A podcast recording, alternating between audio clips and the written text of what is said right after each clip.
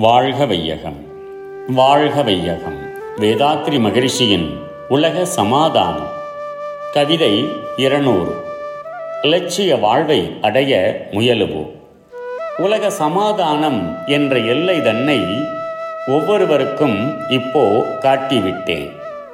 நிலவுலகில் இன்றைய வாழ்க்கை முறைக்கும் நினைவாக உள்ள அந்த உலகத்திற்கும் பலவாறு எண்ணிறந்த பேதம் உண்டு படிப்படியாய் அவை குறைய திட்டமிட்டு கலகமிழும் சூழ்நிலைகள் அனைத்தும் மாற்றும். கருத்துடனும் கொள்கையோடும் இனி நாம் வாழ்வோம். இந்த நூலில் சுருக்கமாக மனித இன இலட்சிய வாழ்வாக உள்ள உலக சமாதானம் என்ற எல்லையை இதுதான் என்று காட்டிவிட்டேன்.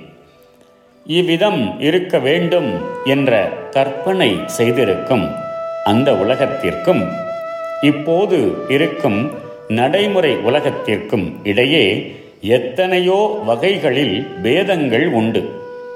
அந்த பேதங்களை படிப்படியாக குறைத்து பயன் காண வேண்டும் என்ற கொள்கையுடன் கருத்துடன் முயற்சியுடன் அவசியமான திட்டங்களை வகுத்து செயலாற்றி நாம் வாழ வேண்டும். வாழ்க வளமுடன் May the whole world be blessed by the divine. World Peace by Yogiraj Shri Vethathiri Maharishi. Poem 200 The Goal of Mankind. I have expounded the goal of man and the means of reaching it, which will suit one and all of humanity. Just visualize the future world as I have explained in my plan. Then think of the present situation. There is a vast difference between the two. All the required changes and reforms cannot be accomplished in one day or one year. I have given progressive stages in our journey onwards from the present standpoint. If you really wish to see the proposed emancipated world, join with us. Do whatever possible to spread these ideals. Your services will develop the confidence and hope of survival for millions of people who are frightened and depressed by pondering mankind's future under the terrible threat of nuclear war.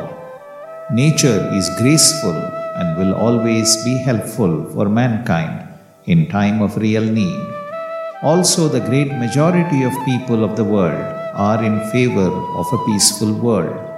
Your services, however small, have the support of nature as well as most of humanity and will go a long way towards success. Let us bless the world with our full hearts. The whole world may enjoy prosperity, happiness, and peace. நம் கடமை அறவாழ்வின் நாட்டத்தே சிறக்க